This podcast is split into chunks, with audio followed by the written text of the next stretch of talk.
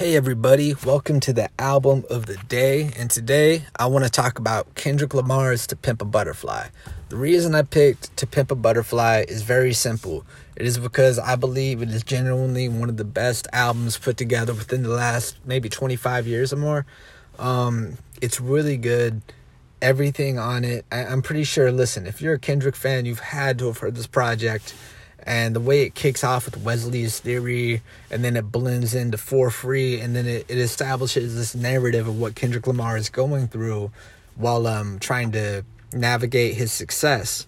And I really enjoyed the project because it really graphs out where he was when he made it. And I think it's a great way to get into Kendrick Lamar's catalog if you haven't and you're interested in listening to something new. Anyway, that's my pick. Thank you guys for listening. Much love.